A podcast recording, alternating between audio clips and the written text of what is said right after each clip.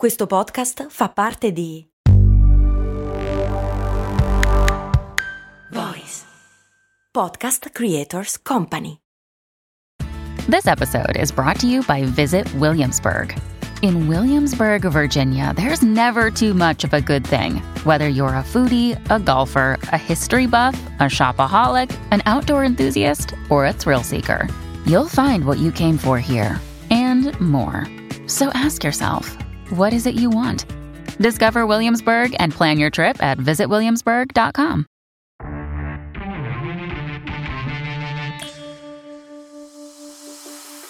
Benvenuti amici ed amiche nel nostro appuntamento settimanale in cui andiamo a scoprire una storia dietro, beh, dietro qualcosa, un oggetto, un business, un evento. Oggi, come avrete forse intuito dal titolo, non andremo a scoprire la storia che si nasconde dietro il peluche Ted, Tu hai un sacco di problemi, lo sai?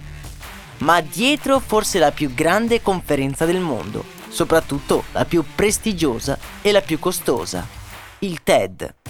Sono sicuro che molti, se non tutti voi all'ascolto, avete già sentito parlare del TED. Per chi studia marketing o innovazione è quasi un'istituzione. Ci sono alcuni professori universitari che danno la visione di alcuni interventi come una cosa obbligatoria da fare per passare il proprio corso di laurea. Diciamolo subito, ve ne sto parlando uno perché sono un fan sfegatato dei TED. E poi perché il 30 settembre parteciperò ad un TED. Ma prima di invitarvi ufficialmente scopriamo insieme la storia della conferenza più importante del mondo. Insomma, perché è così importante?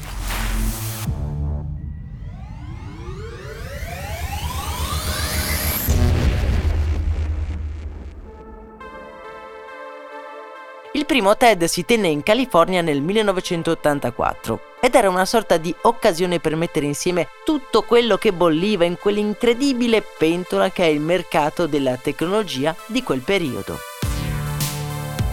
Venne organizzato da Harry Marks e Richard Wurman e comprendeva dimostrazioni del primo computer Apple, del primo compact disc e anche del primo ebook reader. Già, sembra una cosa piuttosto recente e invece era già presente 40 anni fa.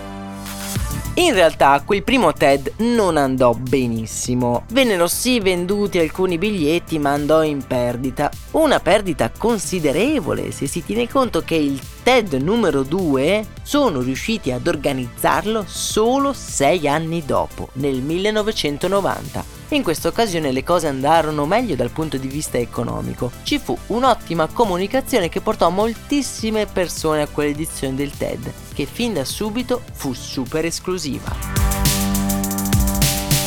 La conferenza, fin dalla sua prima edizione, si assestava su tre argomenti macro. TED, infatti, sta per Technology, Entertainment and Design e diventa quindi un appuntamento annuale su cui il palco si alternano numerosi oratori di fama internazionale.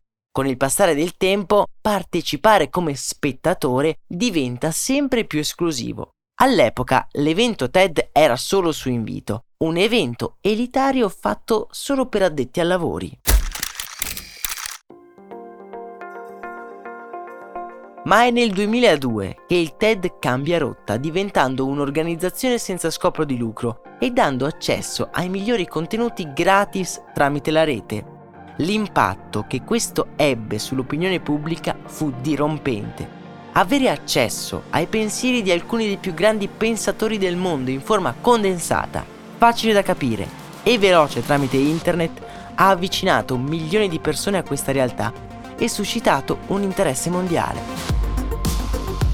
Oltre che all'interesse ha suscitato anche diverse critiche. Il TED è un evento evidentemente elitario e la più chiacchierata di queste critiche è che abbia contribuito a costruire l'idea secondo la quale uno scienziato o chiunque abbia una buona idea potenzialmente rivoluzionaria sia anche e debba essere anche un buon oratore.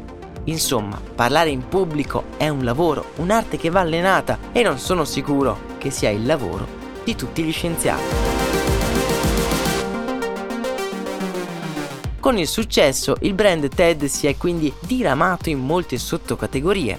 TED Women, TED Ed e non ultimo TEDx, che sono eventi con lo stile e la filosofia del TED organizzati però indipendentemente e localmente.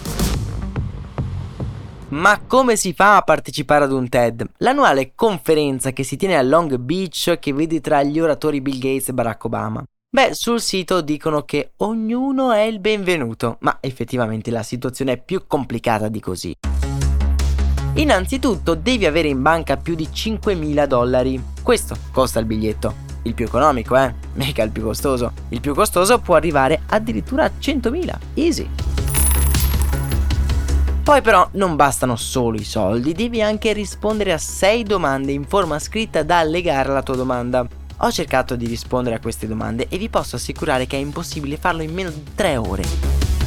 Ti chiedono di tutto, i premi che hai conseguito, colleghi illustri che possono garantire per te, quali contributi hai portato all'umanità. Insomma, immaginate il mio disagio, non sono neanche degno di fare domanda per partecipare come spettatore ma allo stesso tempo mi hanno invitato come oratore ad un TEDx. Per tutti quelli che vogliono venire a darmi manforte e a sostenermi in questa impresa e oltre che a sentire gli interventi di tutti gli altri speaker, io parteciperò al TEDx che si terrà il 30 settembre ad Asiago. Vi lascio il link nella descrizione e da quanto ho capito l'ingresso è gratuito. Altro che 5k. Io sono stato un grande utilizzatore dei video TED e sono orgoglioso di farne parte nel mio piccolo. Sarà una bella sfida. Per intanto vi lascio un caloroso braccio, un saluto da Max Corona.